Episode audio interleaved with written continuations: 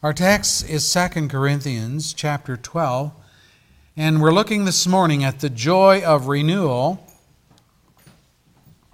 part 2, dealing with the renewal of the heavens or the new heaven. First thing you'll notice in your bulletin outline that it is beyond description, according to our text, and we'll get to that. In other words, no personal description, no personal opinion allowed. That's very important. We start here because of all the people these days who are claiming to have died and gone to heaven and then came, came back to write their books and schedule their TV talk show appearances. They speak of meeting Jesus. They talk of talking with him. They say they have seen their deceased loved ones. They claim that God has given them a message to bring back to us earthlings, and etc., etc. And on and on it goes. Todd Burpo, a Nebraska pastor, wrote a book of his four year old's claim to have gone to heaven and returned while he was on the operating table. The book, entitled Heaven is for Real, hit the best sellers list, New York Times bestseller list in 2011. And by May 8th of that year, it had sold over 4 million copies. A few short months. The boy claimed to have seen John the Baptist, to see some relatives he didn't know existed, and he reported that people in heaven, not angels now, but people in heaven have wings and halos. Wonder where he got that concept. 90 Minutes in Heaven is another book, this one written by Don Piper. I don't know anything about Don Piper. But his book was revealed by, reviewed rather by Pastor Tim Challies of Grace Fellowship in Toronto, Sovereign Grace Man, and he writes Piper's Heaven was a place of reunion with loved ones, a place of beautiful music, a place of literal pearl or pearlescent gates, and literal streets of gold. It is a heaven that can be so easily described to a human mind using mere human words as if it had originated in a human mind. Piper is able to describe it in great detail, but what he presents is surely far too human to be heaven. End quote. And he points out the book makes no mention of God, no mention of Jesus he says it plays like an Oprah Winfrey interview. Most recently, this was just last week, I think, or the week before maybe, Gretchen Carlson from Fox News interviewed Crystal McVea, a woman who wrote her book, Waking Up in Heaven, about her death during a surgical procedure. She said she died for nine minutes and awoke in heaven and was sent by, back by God to tell us all get it now heaven is real and God loves you. These kinds of accounts are readily available from many sources in the pop culture of our day and especially, and sadly I say, from the pop Christian culture, where a little knowledge becomes a dangerous thing. Let me give you four cautions here, and you have it in the bulletin outline. You can fill these in. Number one, four cautions. All these stories, you're going to hear them from here on out. Beware of relying on children for your theological beliefs. That's number one caution. A four year old boy talking about people in heaven with wings, now not angels, but everybody has wings and halos, is a child who has been inculcated with worldly teaching on heaven that has no scriptural support. None. Zero. But how many times have you heard people saying, so and so's died and gone to heaven and earned their wings. You know, or they talk about halos. When children become our theological mentors, it is a sign of God's curse, not his blessing. Let me read it for you. Isaiah is writing See now, the Lord, the Lord Almighty, is about to take from Jerusalem and Judah both supply and support, all supplies of food, all supplies of water. And then he goes on. The hero, the warrior, the judge, the prophet, the soothsayer, the elder, the captain of fifty and man of rank, the counselor, skilled craftsmen, clever enchanters, taking them all away. Next verse I will make boys their officials, mere children will govern them. Isaiah 3 1 to 4. It's a curse. God is saying, I'm going to take the men that know something, the counselors, the judges, the prophets, the preachers, I'm going to take them out, and I'm going to give you what you deserve. I'm going to give you boys, I'm going to give you children and they will govern you. And of course, what he's saying, of course, and what he's suggesting, of course, is that they're going to do a poor job of judging and they're going to do a poor job of leading, and the people are going to suffer for it. So that's number one caution. Beware of relying on children for your theological beliefs. Number two, beware of exalting human experience as an authority equal to or above the Scriptures. Let me say that one again. This is done all the time. Beware of exalting human experience as an authority equal to or above the Scriptures. Now, I would not call these people liars who are making these reports and writing their books. They obviously experienced something, then that something affected their thinking. But not all that we experience should be given a spiritual explanation simply because we cannot explain what or how it happened. There are deceptive spirits out there, chief of whom is Satan himself, of whom the Bible says, Satan himself masquerades as an angel of light. Get that? An angel. He masquerades as an angel and an angel of light. 2 Corinthians 11, verse 14. Now, every one of these people that I'm talking about this morning claim to have seen a bright light or multiple lights, and they believe this to be God or Jesus or something they cannot put a name to. You see, people are more superstitious than they are Holy Spirit taught. John writes it this way Dear friends, do not believe every spirit, but test the spirits to see whether they are from God. Because many false prophets have gone out into the world. This is how we can recognize the Spirit of God. Every spirit that acknowledges that Jesus Christ has come in the flesh is from God. But every spirit that does not acknowledge Jesus is not from God. This is the spirit of Antichrist, which you've heard is coming, and even now is already in the world. 1 John 4, the first three verses. At least one of these authors, Don Piper, writing 90 Minutes in Heaven, makes no mention of seeing God or Jesus during his 90 minutes of excursion in heaven. How can you go to heaven and miss God? If your heaven is other than God, you in the wrong place. that's you in the wrong place, that's for sure. But how many times have we heard people protest when we challenge them? Don't you tell me. I know what I saw. I know what I heard.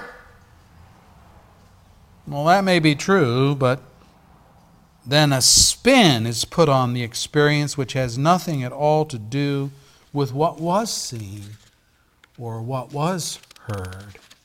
It's the interpretation that'll kill you.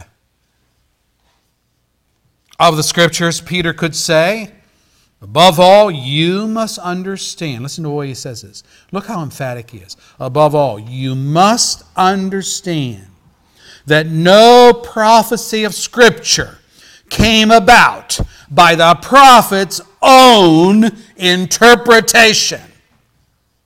For prophecy never had its origin in the will of man, but men spoke from God as they were carried along by the Holy Spirit. 2 Peter 1, verse 20 and 21. No spin, O'Reilly would say. This is no spin zone. It's really true when you're coming to the scriptures, when you're coming to prophecy, when you're coming to revelations. No spin allowed. Well, the days of receiving revelation and writing scripture, those days are long gone because our Bible is complete. You should not be expecting new revelations from God, new in the sense that they're not already in the book. Number three, caution. Beware of revelations which deny or add to the biblical record. John tells us that the canon of Scripture is complete. And that being so, here's what he says I warn everyone Whoa, he's going to warn us? Yeah. I warn everyone who hears the words of the prophecy of this book. If anyone adds anything to them, God will add to him the plagues that are described in this book. Ooh, that sounds serious. He goes on If anyone takes words away from this book of prophecy, God will take away from him his share in the tree of life and in the holy city, which are described in this book. Revelation 22, verse 18 and 19. Now, that's throwing down the gauntlet. That's pretty serious uh, penalties for messing around with the prophecies of the book, either by way of addition to or subtraction from. Along with the authority of the Bible, which we accept as the alone Word of God, we also believe in the sufficiency of the Bible's teaching? Is it something we need? Another something that we need? The Bible plus? Or is the Scripture sufficient? Listen to Paul. All Scripture is God breathed and is useful for teaching, rebuking, correcting, training in righteousness, so that the man of God may be thoroughly equipped for every good work. 2 Timothy 3 16 and 17. Now, not partially equipped, but thoroughly equipped. Not somewhat informed of God's will, but fully informed. Do we really need someone coming back from heaven to tell us heaven is real? I mean, hasn't that subject been fully covered in the teachings of Christ and the teachings of his apostles? It's nothing new. This is nothing new. Number four, beware of storytellers. Beware of storytellers. It is said everyone likes to hear a good story. But you need to be aware that if so, we need to maintain the distinction between fiction and reality. How many people there are who are ready to dismiss, dismiss the opening chapters of the Bible creation, Adam and Eve, the Genesis flood they dismiss all of that as fables when we have corroborative evidence from the teachings of Christ Himself on all of these themes. But these same people will gullibly ingest any tale of the supernatural just because the storyteller is a contemporary and can speak with moving sincerity. Wow, I like that story. Peter warned his audience about teachers who, in their greed, will exploit you with stories they have made up. Stories they have made up. Their condemnation has long been hanging over them, and their destruction has not been sleeping. 2 Peter 2, verse 3. Millions of copies of one's book on the bestseller list could be ample incentive to write such a book. I'll let the motive to the author, but you and I do not have to buy into the premise that's being proposed. Are we people of the world or are we people of this book? Do we know the scriptures? Do we know something about heaven so that we're not bamboozled by all the pop rhetoric that's going on, even it's coming out of pop Christian culture? By the way, that's a sad commentary on Christian culture bad. This brings us then to God's prohibition on Paul, which basically is the underlying foundation for what I've been saying. See, what we, what are you talking about? Well, look, Paul in our text refers to his experience of being caught up, his word, caught up to paradise, verse 4 of our text, where he heard, note now, inexpressible things.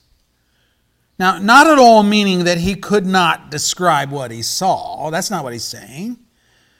But as he goes on to say, inexpressible things that man, and may I say any man, any woman, any child, that man is not permitted to tell.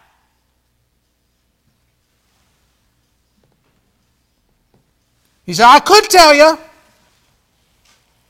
that, but I'm not going to tell you. I'm not permitted to tell you what I saw. Now, isn't this interesting? The great apostle Paul, who admits that he has been the recipient of these surpassing great revelations from God about heaven, verse 7 of the text, he has a gag order placed on him by God Himself. But the average Christian contemporary of our day, and some who profess no knowledge of God, are peddling their books and becoming blabberskites of all the fantastical insights they allegedly experienced when they went to heaven. Tilt, tilt, tilt, when you read something like that, in light of this scripture that we're reading, it ought to come up tilt. Something's wrong here. This is utterly unreasonable. And it belittles both the man Paul and his office uh, uh, as an apostle. Means an apostle means one sent out by God. Well, the one sent out by God has a gag order put on him. I know you saw what you saw, but you can't tell what you saw.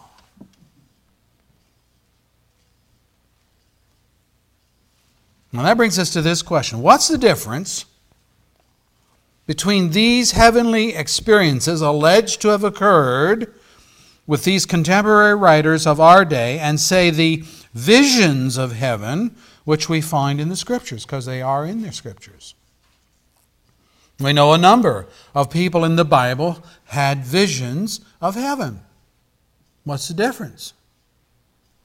For example, when Stephen was being stoned to death by the Jewish Sanhedrin for daring to accuse them of crucifying the Lord of glory, Luke records for us Stephen's words. And here's what he said When they heard this, they were furious and they gnashed their teeth at him.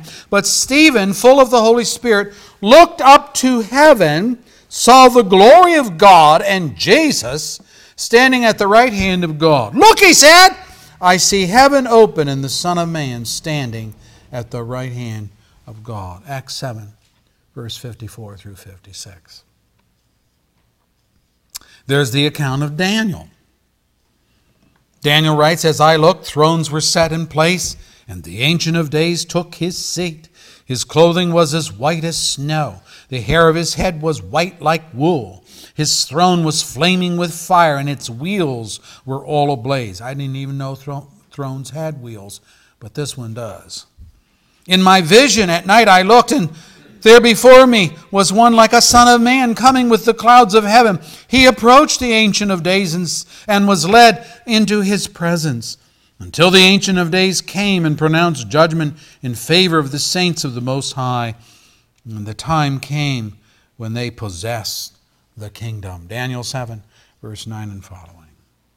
Then we have Paul's account in our text where he says he was caught away into paradise.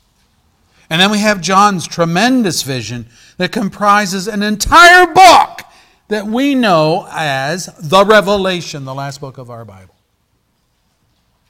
Now, again, I ask, what distinguishes all these accounts from the reports, from the books that people are writing today? Well, let me suggest some things for you. Number one, all the people in these biblical narratives are alive and well and living in this world when they saw these things. These were visions, not alleged actual physical presence with God in the physical reality, geography of heaven. Didn't happen. And when it did happen with Paul, God says you can't tell anything you saw. Secondly, the visions they saw were not of their own making. We read it earlier. Peter says, For prophecy never had its origin in the will of man.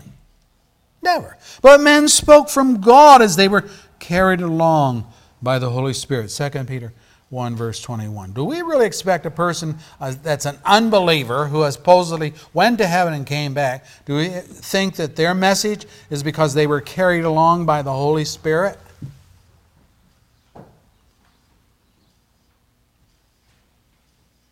It is believers that are indwelled by the Holy Spirit. And only believers that are indwelled by the Holy Spirit. You can read about it in Romans 8. Number three. In some cases, these writers of Scripture did not know or pretend to know what they had seen or heard.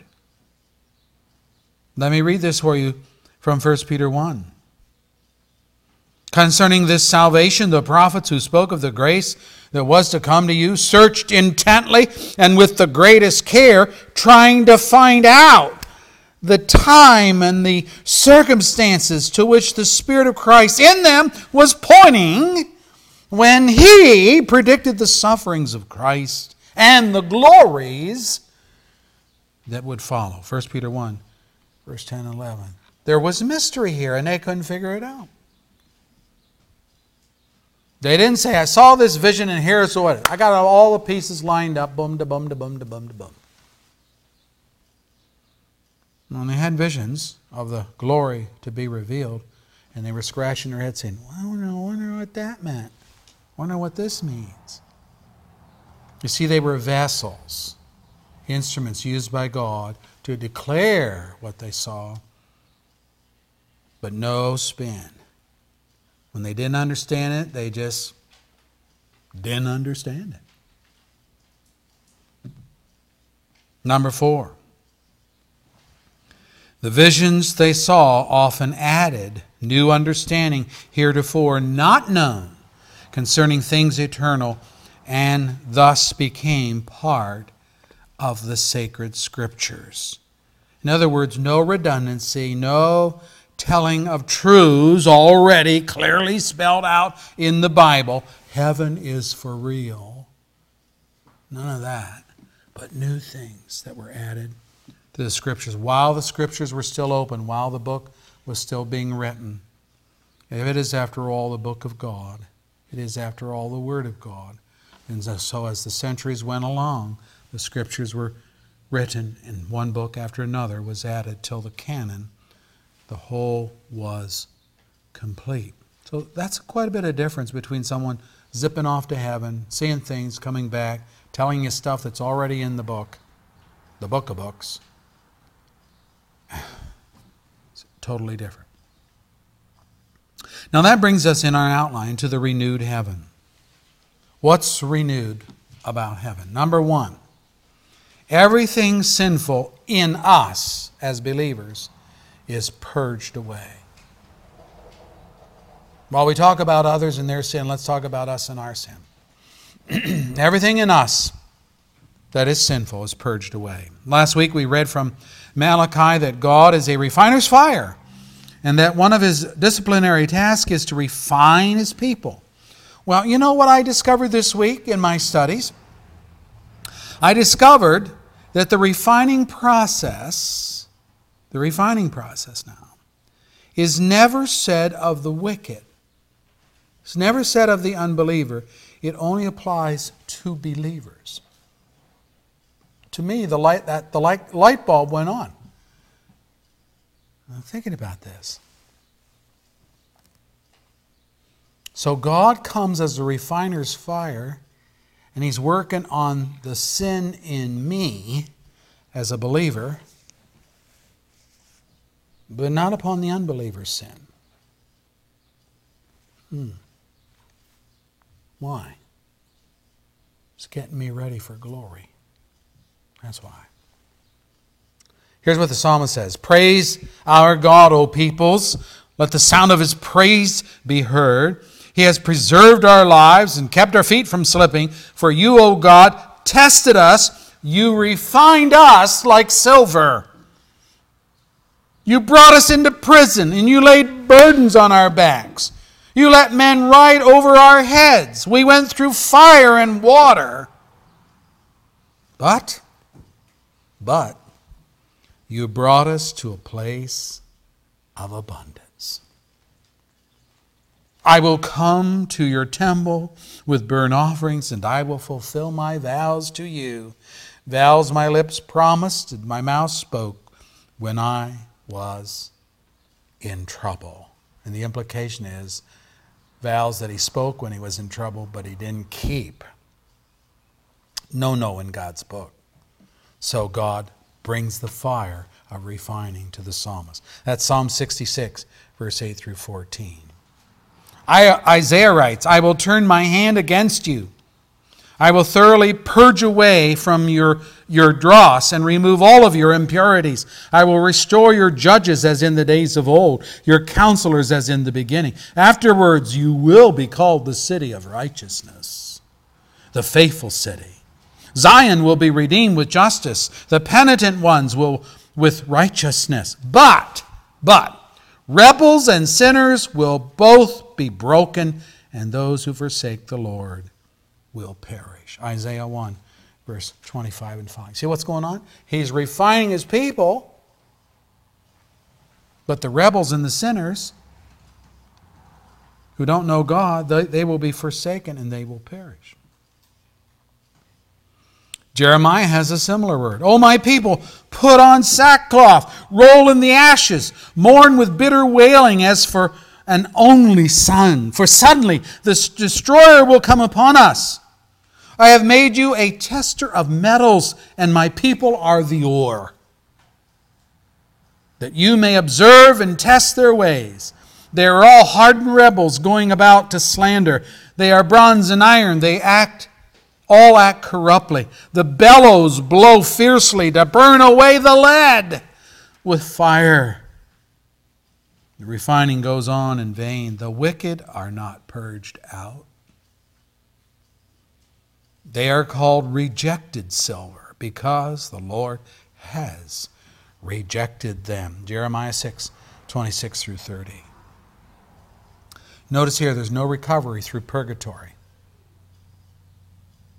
This is going on in life. The Lord is disciplining us in life, purging us, refining us in life.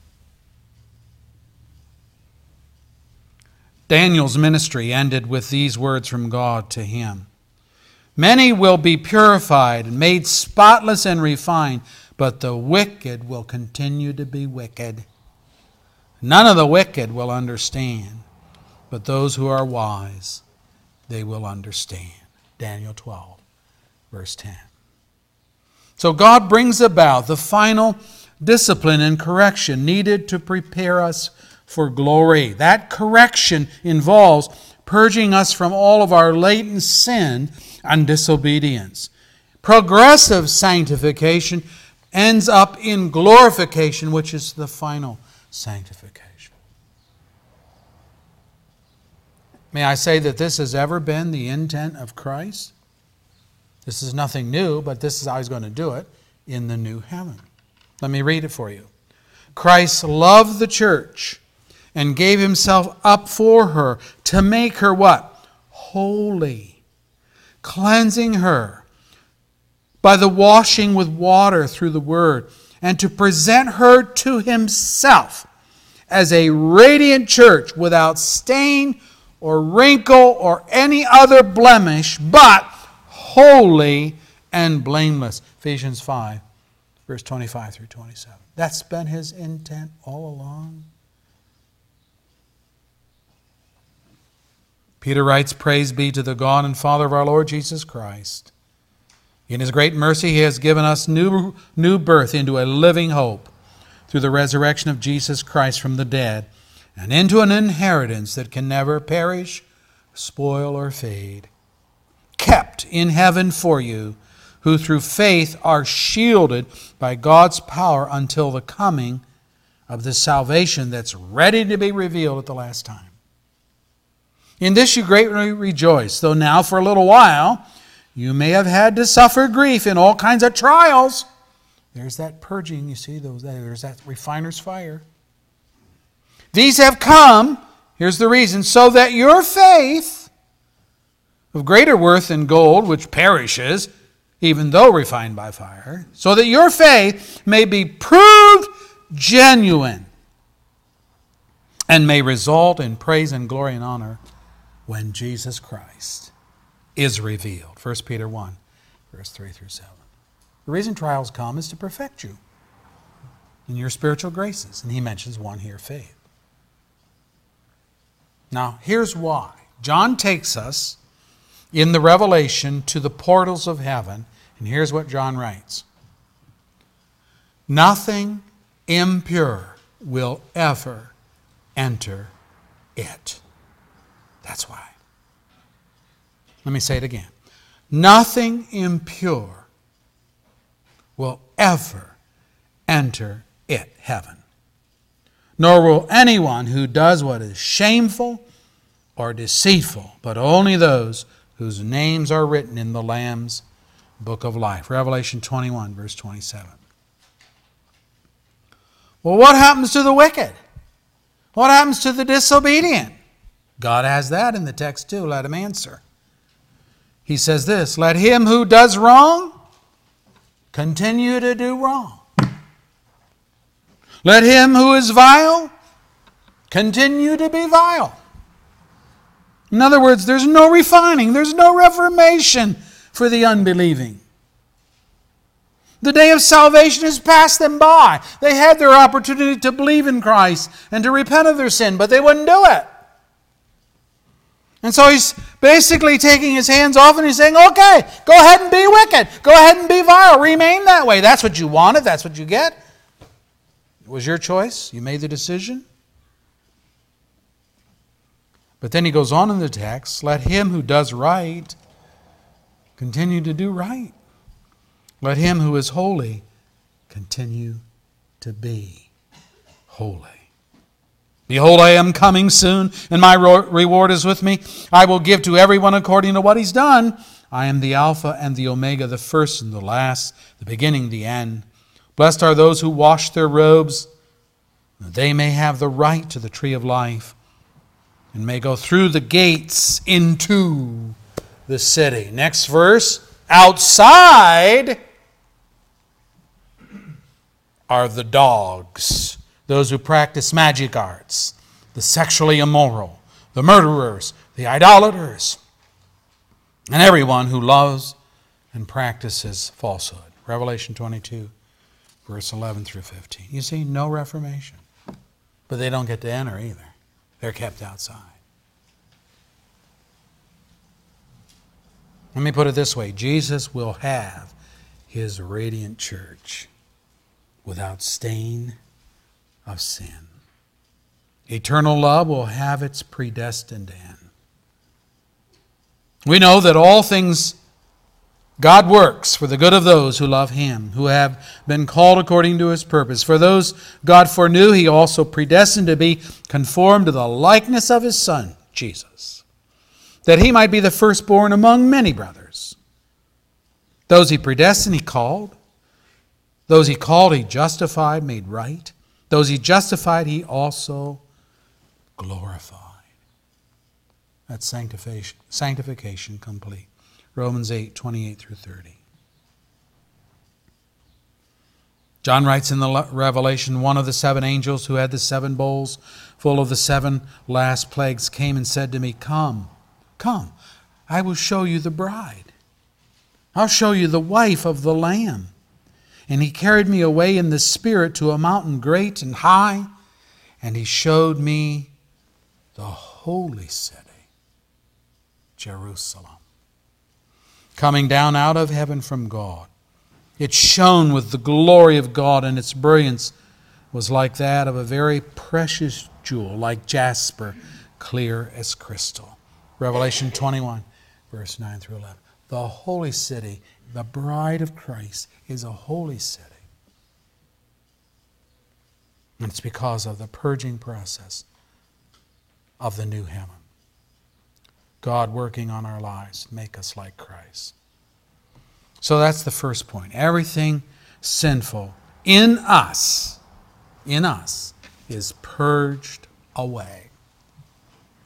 Can't wait. Can't wait to have no more sinful thoughts. Can't wait to have no more sinful deeds. Can't wait to be like Christ. Number two, Everything sinful in the world is banished, barred, or otherwise eradicated. Satan and his demons are banished in the lake of fire. Let me read it for you. And the devil who deceived them was thrown into the lake of burning sulfur, where the beast and the false prophet had been thrown. They will be tormented day and night forever and ever. Revelation 20, verse 10. That's the end of the tempter. That's the end of the accuser of the brethren. Of all unbelievers, skeptics, mockers, evildoers, self righteous, and unrepentant. He writes, Then I saw a great white throne, and him who was seated on it. Earth and the sky fled from his presence, and there was no place for them. And I saw the dead, great and small, standing before the throne. Notice here that death is not annihilation, death is not nothingness. Death brings you before the throne of God. Books were opened. Another book was opened, which is the book of life. And the dead were judged according to what they had done, as recorded in the books. The sea gave up the dead that were in it, and death and hell gave up the dead that were in them. And each person was judged according to what he had done. Then death and hell were thrown into the lake of fire. The lake of fire is the second death. And if anyone's name was not found written in the book of life, he was thrown into the lake of fire. Romans or Revelation 20, verse 11, 15. So those that have followed Satan, they share Satan's fate. They go where he goes. Now you see what God is doing here. He is eradicating all that is evil, all that tempts, all that pulls people away from holiness of life and obedience to God, and He is establishing His kingdom on righteous turf alone, the new heaven. The hallowed ground will be righteousness. The occupants will be holy as God is holy. And they sang a new song, we read. You are worthy to take the scroll and to open its seals because you were slain, and with your blood Jesus. You purchase men for God from every tribe and language and people and nation. You have made them to be a kingdom and priests to serve our God, and they will reign on the earth. Revelation 5, verse 9. So, firstly, we're purged in the new heaven and new earth. Everything sinful in us, but we're prepared for glory. Secondly, the earth is purged of its evil. The tempter goes, evil people go, the false prophets or preachers go, and so on and so on. Now, number three, everything associated with sin will be gone in the new heaven. Let me read it for you. Revelation 21 4 and following. He will wipe away every tear from their eyes. There will be no more death, or mourning, or crying, or pain. For the old order of things has passed away. He who was seated on the throne said, I am making everything new. And then he said, Write this down, for these words are trustworthy and true. And he said to me, It is done. I am Alpha and Omega, the beginning and the end. To him who is thirsty, I will give to drink without cost from the spring of the water of life. He who overcomes will inherit all of this. I will be his God, and he will be my son. Revelation 21, 4 and following. Let me ask the question Are you spiritually thirsty this morning? Spiritually thirsty. Is your soul parched? Do you really like the pain, the sorrow, the tears that your sin brings into your life and into the lives of those that you love? No? Really? then why have you not come to Christ? Why have you not taken him up on his promise? The Spirit and the bride say, Come. Let him who hears say, Come. Whoever is thirsty, let him come. And whoever wishes, let him take the free gift of the water of life. Revelation 22, verse 17. Jesus himself is that water. To the woman at the well, steeped in immorality and sin, he said, Whoever drinks the water I give him will never thirst. Indeed, the water I give him will become in him a spring of water welling up to eternal life. John 4, verse 14. Jesus and the forgiveness of sins is the only water that will quench your thirst for peace and rest. He wants you to know this. And this is why he chose to close the canon of Scripture, the last book of the Bible, with this gracious invitation. Whoever wishes, let him take the free gift of the water of life. You have to take it. It's free. Doesn't cost you nothing. Costs God something. Doesn't cost you anything. Take, drink, live. May the Lord grant you that desire. May He draw you to Himself this morning. May He bring you to the fountain of Jesus Christ.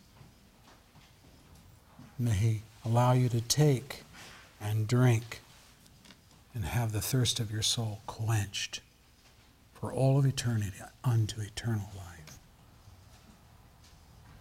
Our Lord, we're thankful and appreciative of your word. Praise you for your goodness to us. Pray that you will bless us with the truth of this wonderful revelation concerning the renewed heaven. No sin in us, no sin in the earth, and no consequences of sin. We look for, forward to that day. Bless these truths, we ask in Jesus' name. Amen.